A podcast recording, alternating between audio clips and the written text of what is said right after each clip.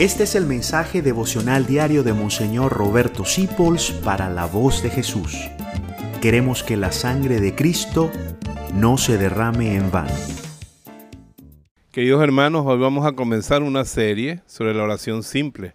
La oración de nuestro Padre San Francisco, que todos se la guindan a él, porque el pobre San Francisco, igual que Santa Teresita, parecen un perchero. Pues toda frase bonita se la guindan a ellos. Y la oración de San Francisco no la escribió San Francisco. Los estudios han demostrado que la escribió un hombre de Inglaterra en la Primera Guerra Mundial.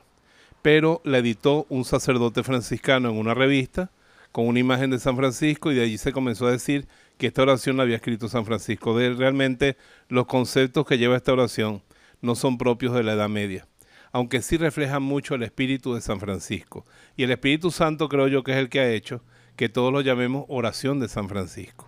Yo quisiera rezarla primero con todos ustedes en este programa, para que después ustedes la busquen en internet si no la tienen, o en cualquier estampa, y la interioricen durante estos días. Es una oración preciosa, es una oración por la paz. Pero lo bello es que no habla de la paz mundial, de la paz de las naciones, sino que habla de esa paz bonita, esa paz de nuestro hogar, la paz de nuestro corazón.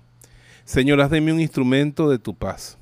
Que allá donde haya odio, yo ponga amor, que allá donde haya ofensa, yo ponga perdón, que allá donde haya discordia, yo ponga unión, que donde esté la mentira, yo ponga la verdad, que donde haya duda, yo ponga fe, que allá donde haya desesperación, yo ponga esperanza, que allá donde haya tinieblas, yo ponga luz, que allá donde haya tristeza, yo ponga alegría.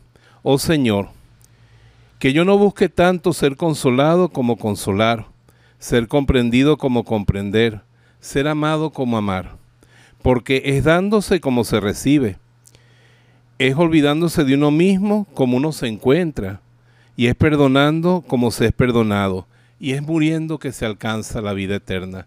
Qué bella la oración de San Francisco. Búscala en internet, imprímela, guárdala en tu computadora, rézala frecuentemente porque es un proyecto de vida santa. Durante estos días la vamos a estar profundizando para que tú y yo aprendamos a ser instrumentos de paz en vez de ladrones de paz.